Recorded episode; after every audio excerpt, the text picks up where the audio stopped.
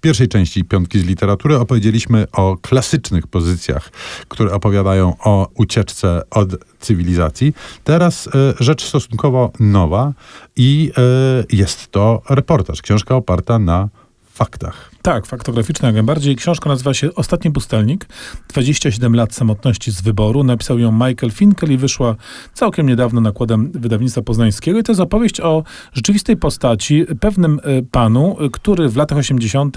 zaszył się w lasy w stanie Maine, niedaleko jednego z tamtejszych jezior i przeżył w tych lasach właśnie niemal trzy dekady. Sam Y, gdzieś tam głęboko w lesie, ale żeby przeżyć, oczywiście musiał zdobywać prowiant. Zdobywał go w ten sposób, że włamywał się do domków letniskowych, y, jakichś ośrodków, wykradał trochę jedzenia, jakieś mniej istotne przedmioty, y, że nigdy nie chciał kraść czegoś, co naprawdę jest cenne. Zresztą po cóż mu to było w lesie? On kradł tylko po to, żeby było co jeść i jak w tych warunkach przeżyć. W końcu został pojmany, odbył się jego proces. Ten powrót do rzeczywistości z dziczy, no na pewno za przyjemny nie był. A ta książka nie jest tylko opowieścią o takim właśnie samotniku i ucieczce w dzikość i w naturę, ale też jest taką poważną refleksją nad tym światem, od którego ten właśnie nasz bohater y, ucieka.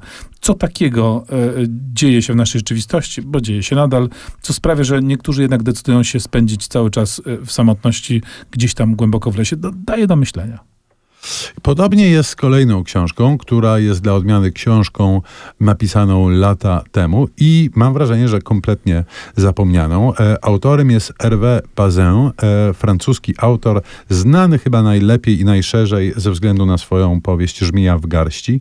E, a książka, o której chcę dziś opowiedzieć, nosi tytuł Szczęśliwi z Wyspy Rozpaczy. Książka opowiada historię społeczności, która funkcjonowała sobie na małej atlantyckiej wysepce, która jest skazana na zakładę i muszą się przenieść. Przenieść e, na ląd główny, który w tym wypadku jest mm, mm, Wielką e, Brytanią i są e, w całości przerzuceni w świat zupełnie inny od tego, który znają. Świat, który znali, był światem spokojnym, do ogarnięcia, statecznym, niezmiennym i sympatycznym, co tu dużo mówić. Świat, do którego trafiają, jest zupełnie inny i, co tu dużo mówić, łamie kręgosłup tej społeczności, po czym pojedyncze kręgosłupy jej członków. To bardzo niewesoło zabrzmiało.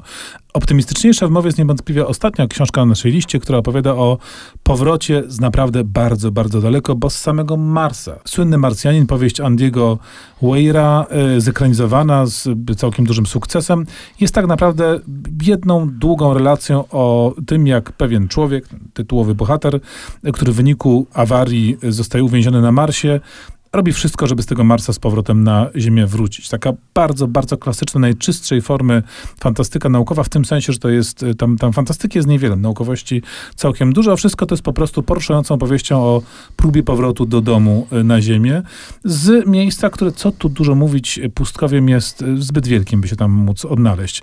Ta tęsknota za Ziemią, ta tęsknota za ludzkością, która staje się takim ważnym tematem w tej powieści, może nas natchnąć optymizmem, że ta nasza planeta w sumie, mimo wszystkich swoich usterek i wad jest najlepsza, jaką mamy. No. Rzeczywiście na to wygląda, natomiast e, jest ona zmienna, tak jak i nasze e, życia. Mamy nadzieję, że tych pięć instruktażowych książek pozwoli Państwu się na nowo odnaleźć po letnio-pandemicznej przerwie, która trwała Bóg jeden raczy wiedzieć ile już miesięcy. A muzycznie może jednak jeszcze poszybujmy troszeczkę w kosmosie i posłuchajmy Hansa Zimmera z filmu Interstellar.